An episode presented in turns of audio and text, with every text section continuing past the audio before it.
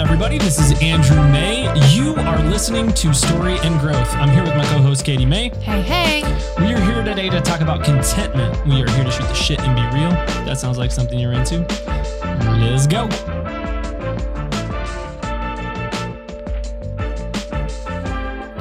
So, we've been thinking about, yeah, I've been thinking about contentment recently just because of my lack of it and how I have a hard time with contentment. I'll be in like situations where it seems like you should be enjoying yourself or should be content and happy and I just struggle with it. So I thought it'd be good to to chat about. Yeah, I think it's really fucking hard to stay in a place of contentment. It, it, you have to really, it's like exercise. you have to really work at it. It's not, I think when we're in our most like natural essence or state, it's easier. But I think when we're in the way that the world has conditioned us or or tells us to be, it is like so counter Mm-hmm. to contentment that when you are trying to achieve it, it's you're almost like walking upstream or swimming upstream because there's so many things that can keep you from contentment unless you're willing to really work at it. Yeah, I think what I do is I buy shit to help me to feel more content a lot of times. So if I'm not content with my wardrobe, I'll go out and buy a lion's. No, what is it? Cheetahs t- and tigers. tigers. Zebras and cheetahs. Oh my shirt, uh, which is it's a dope shirt. But It's like the loudest shirt you've ever worn, and it's amazing. so I went into Old Navy to get get a new shirt, and I got a couple shirts, but I looked at the wall and saw this ridiculous looking, almost like African kind of inspired. Uh, mustard looking shirt that had zebras and leopards and tigers on it. I was like, what a dumb fucking shirt. And then I left and I couldn't stop thinking about the shirt. I was like, gotta have that shirt. And then I went back in like a month or two later and they didn't have it anymore. So just ordered it online and I've been wearing it for the last three days straight. Um, and I felt like, so I sort of feel like people are judging me when I wear the shirt. Uh, whether that's true or not, uh, I went to go work at a coffee shop and there was this black chick that was just kind of hanging out by her car and she was like staring me down and I was like, oh shit, am I like culturally appropriating? Am I like wearing this like African looking shirt and I'm like a white boy? And she was just looking at me. And I was like, oh shit.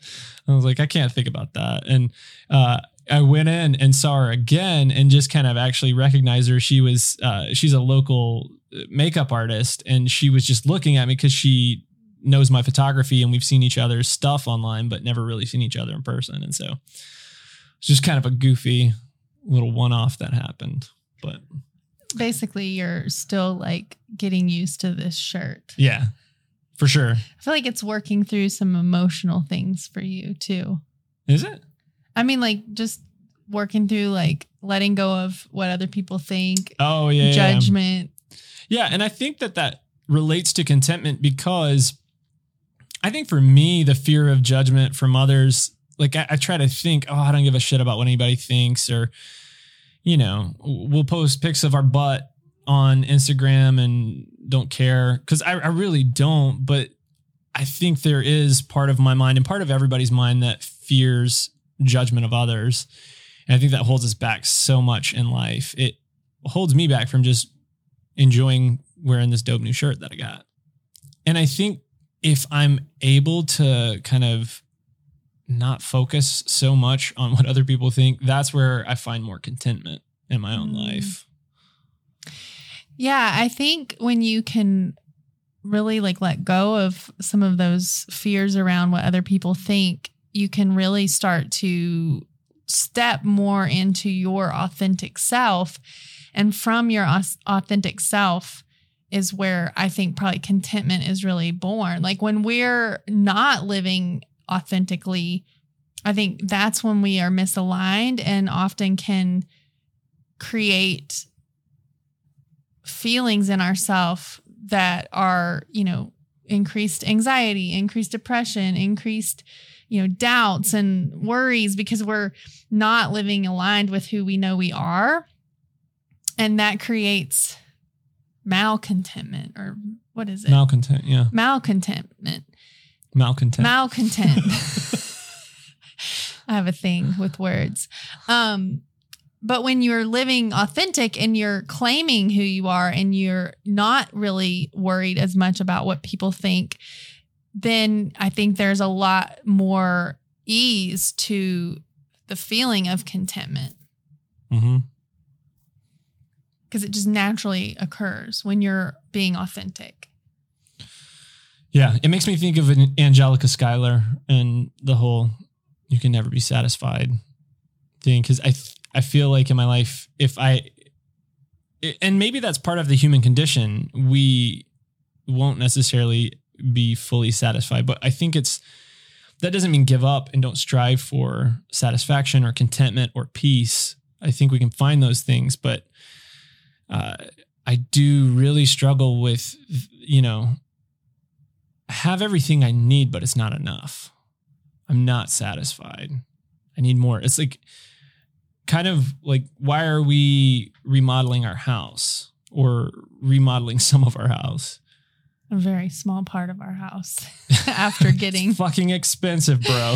getting quotes back. Um well, I think there's like this this dance I do with like being content with what you have while also still wanting to honor like improving and creating like your life the way that it feels most at ease. And I think like having your surroundings be authentic to you is another part of being in an authentic life. Like if you live in a home or a space that I mean not that you have to like structurally change things about your your space necessarily, but if you're living in a space that's cluttered and not like representing things that bring you joy, then that's going to increase your discontentment because you're not aligned. Again, you're not living in peace with yourself essentially.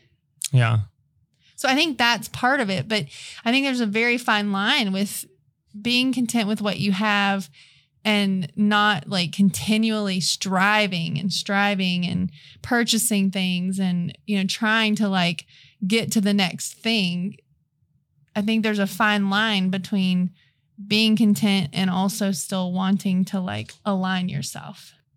So I th- I feel like for me that peace, contentment, all of it comes from a lack of control. Like not finding peace, not finding contentment comes from not being able to control things. And so like take my mom's death for example, it's not something her getting cancer, all of it, her dying, it's not something I had any control over how that arrow went and where it went.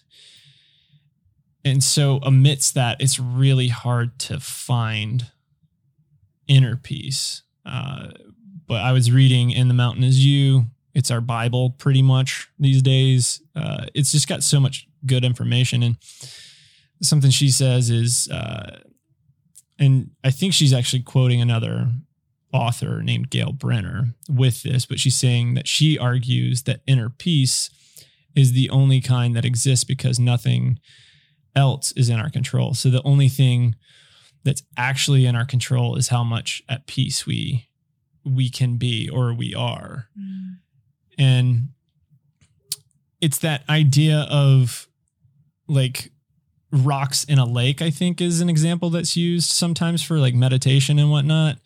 Uh, and that, you know, you you can't you can't control anything around you. You can't control the fish that swim by, the weather. You can't control any of those things, but you can control how still and calm you are. Mm. Um, and I think that's a practice. I think that takes practice. Yeah, I think that's such a good point that I think control is such a facade. And I think we've talked about this before. Like, Mhm. There is very, very little we can control. And like you pointed out, it's really more just our internal state. That's it. Like we cannot control really anything externally to us. We can, and I don't even want to use the word control, but we can gain more equilibrium or more contentment or more peace. But again, like you said, it takes that practice piece. And I think that is the part that I'm finding for me and other people I talk to is really hard to slow down, be still, really like pay attention. This is like, I think, where the whole concept of like mindfulness comes from is like, it's not mindfulness and is often like bundled with like meditation. And I've been reading recently more about mindfulness, and really it's when you are doing something and so it's not like about being completely still but it's like when you're doing something like even drinking your coffee in the morning like do you actually taste it? Do you smell it? Do you feel the sensation of it as you're drinking it and it going down in, in your mouth and your throat?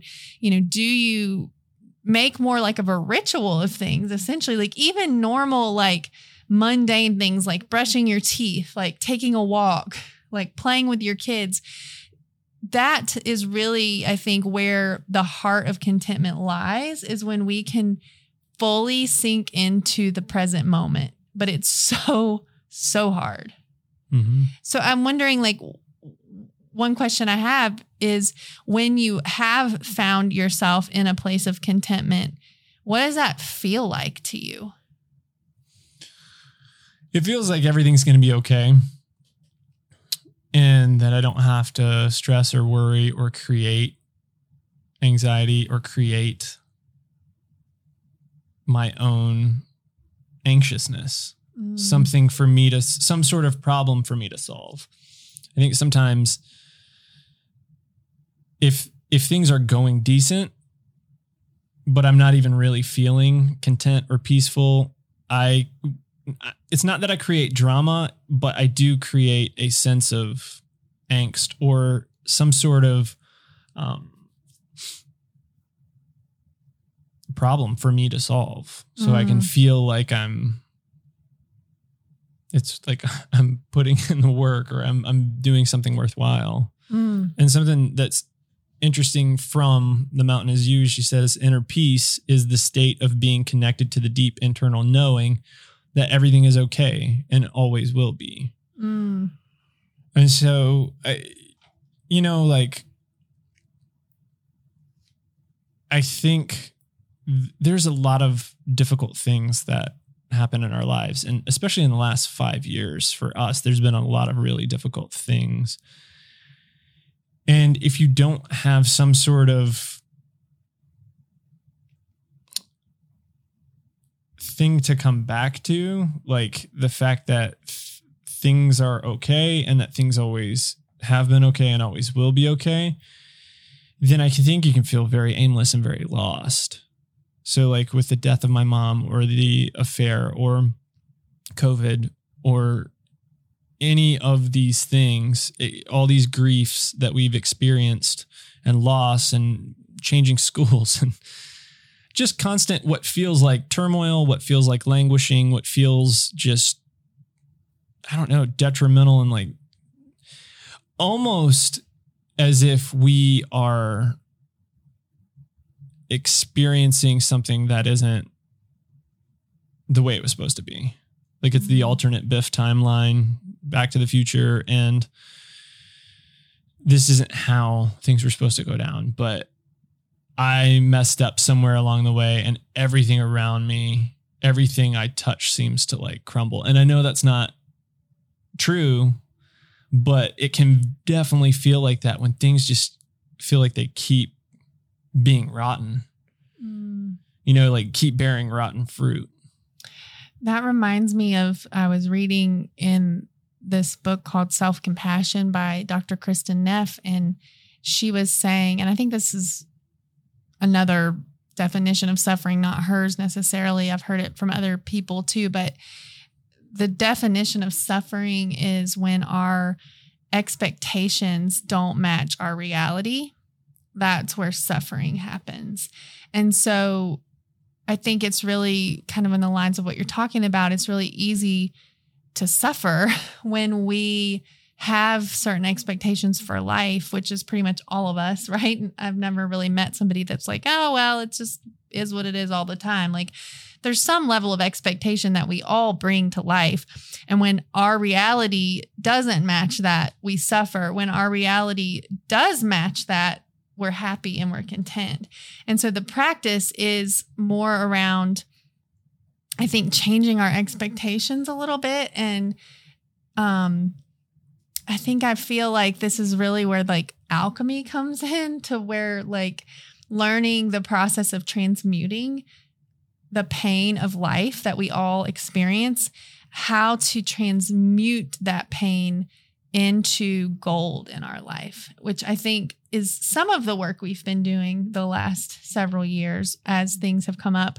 There's still so much more that I'm learning as I like go deeper and deeper. Like, I don't know that it's ever done, but I think there is such beauty in practicing like how do we hold space for the hard and the pain and the the stuff in life that goes awry enough so that we can start to really integrate it and transmute it into our life which is so counter to what we are taught most of the time. It's like avoid pain avoid hard stuff you know avoid all the things that are coming up right now grief whatever it is push it away, numb it out, move away from it, whatever you need to do, but don't touch it.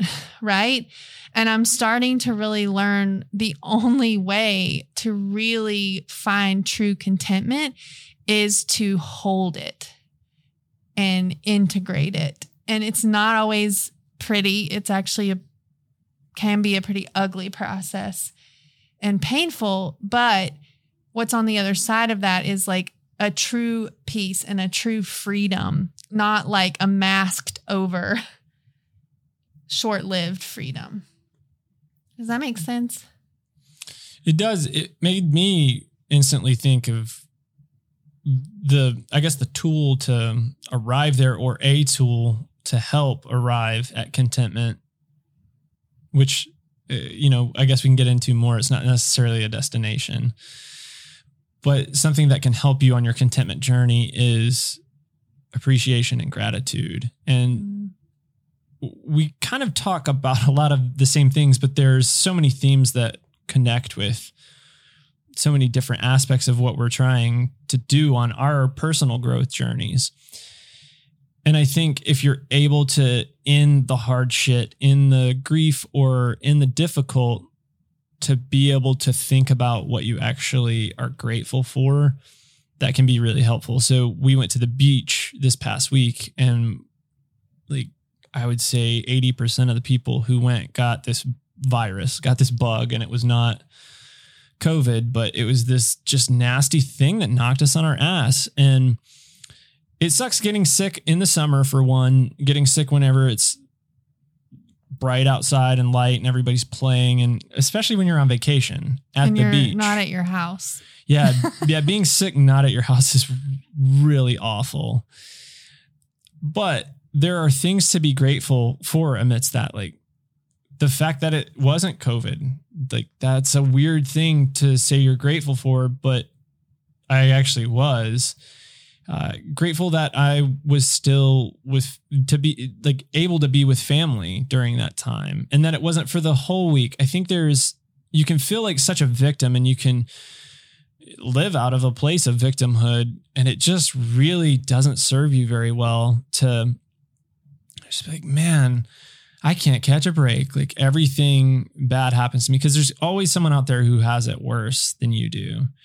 Um, so I do feel like we are somewhat responsible for our own contentment, our own happiness, really, and our own peace. We just have to, I think that's what, I don't know if that's what you meant when you were saying like you have to hold it and you have to kind of claim contentment, but that's what I gather from from it. Yeah, I think it's a tricky dance with just what you said is so true, but I think it's also I've heard a lot of people, and I've I've I'm sure I've said this myself. Um, when things get hard, I I hear people kind of um, skirting around their heart. Like it's like this fine line between um, being a victim of your circumstances and holding space for the hardness of your circumstances, right? So I hear a lot of times people, I'll be like, oh man, that's like really hard. I'm so sorry you're going through that. And they'll say, oh, well, somebody else has it way worse than me. Like, Yeah, I don't yeah. need to, like, Mhm. I, you know, and so then it's kind of like, so like, can you honor your hard or are we just going to like skirt away from it because somebody else has it harder than you? Or can we say, like, yeah, this is really hard right now. And though other people have it harder than me sometimes or have gone through similar things, how can I hold space for this in my own life enough to process it and, and use it to teach me or transmute toward a, a higher place of healing for myself? Katie loves that word transmute. I love she just, it. She's just recently started I love it. transmutation. But in all seriousness though, like it is uh it's a it's a transformational process learning how to hold space for your dis- discomfort and your heart and your pain and not escaping it or explaining it away or you know using that common line of like oh well other people have been through worse Yeah. Yeah, I fully agree with that. I'm glad you brought that up. Sometimes when we say stuff, we don't realize that we're only talking from one angle of it. And yeah, I definitely agree. I think for me, something that was helpful amidst the sick was to realize that, like, yeah, this is hard. This sucks, but like, it's not that bad. Like, it's not the worst thing in the world. Um, at least I'm not throwing up or, you know, like, Yeah, I mean, I had to like that. Our daughter was the first one that got sick, and I like in the middle of the night threw up and got sick myself. And I was like, well, this sucks, but at least she's sleeping and she's done throwing up, so I can at least throw up in peace. you go. you know, like I think it is a practice of kind of training your brain to not like good vibes only or always see the positive, but like get yourself. It's like the dance of letting yourself be in the misery long enough to appreciate it, but then how can you pull yourself out of it so you don't stay there? Yeah. And I think people who are able to sit down long enough to actually write out what we're like dancing around are able to articulate the words really well. And so I just want to read one more thing. And this is from chapter seven of The Mountain Is You. It's from self sabotage to self mastery. So moving from self sabotage to self mastery sounds like an extraordinary transformation, when in reality, it is the natural course of coming to understand that you were responsible for holding your life back. And so you are also capable of moving it forward. Mm. And I think that that's a brilliant just way of putting it that we are responsible for our own happiness, contentment, joy, all of it. We can't control our surroundings, but we can operate from a place of, you know, m- moving forward in our lives, not being held back by our past or by our circumstances or by any of it. And, you know, kind of rising, Mm. I mean, I think rising up from that. when you read that, it's the first thing that came to my mind was that is like true empowerment. hmm when you can realize that you are the problem, but you're also the solution, essentially. Yes. Yeah, and there's there is power in that. There's also it feels like a super like like almost like a Superman kind of or or a superhero kind of thing that you're being told by your like it seems like the perfect line for a trailer, you know, with with it's like Spider-Man with great power comes great responsibility. It's that same idea of like that's a lot of weight on your shoulders Mm. to you're the problem and you're the solution but it's true and i think that we're able to either move away from peace and contentment by just focusing on the wrong things things that won't satisfy us long term. They're just short term bandages like alcohol or buying new things or sex or drugs or any of it. They aren't going to have sustaining peace or contentment Mm. for us. And so, like we said earlier, I think that both contentment, peace, all of it is a practice of of daily. I think sitting and and being grateful for certain things.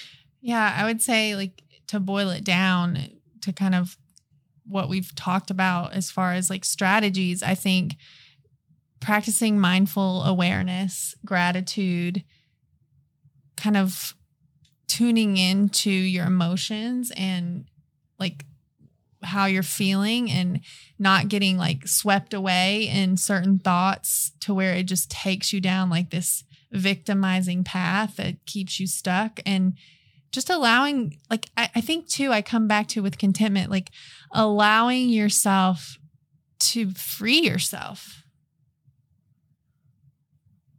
Yeah. So I guess in closing, what's the difference between contentment and peace in your mind? i think contentment is it is a mile marker on the on the path to full peace like it is one step toward peace Mm-hmm. when you can stay in a place of contentment, you are closer to a state of peace. But it's not peace in totality. There's other parts to peace. Mm-hmm. Yeah. So if you found this discussion titillating, if you want to learn more about contentment and peace, hit us up on Instagram, hit us up uh, via email. Also, just uh, something I would say for like a homework type thing is to write down some things that you're grateful for. Yeah, I think sitting down for just five minutes a day, even, I don't do this all the time. this is Andrew's homework. Yeah, to sit down and just write some things that make you content or make you feel peace and to lean into those things more. I will consume, consume, consume all day on YouTube or Netflix or Does that make you content? yeah, any of these other things. It makes me feel uh, something. It makes me feel like, oh, this is, it makes me feel entertained. Mm, But other than that, it doesn't, it doesn't bring a lasting effect. It doesn't bring peace. So I think I want to focus more on things that do bring more peace. Even sitting and reading a book brings me a lot more peace. Reading Yeah. a book in a hammock or whatever. Those are the types of things that bring me peace. Going for a walk really brings me a lot of peace.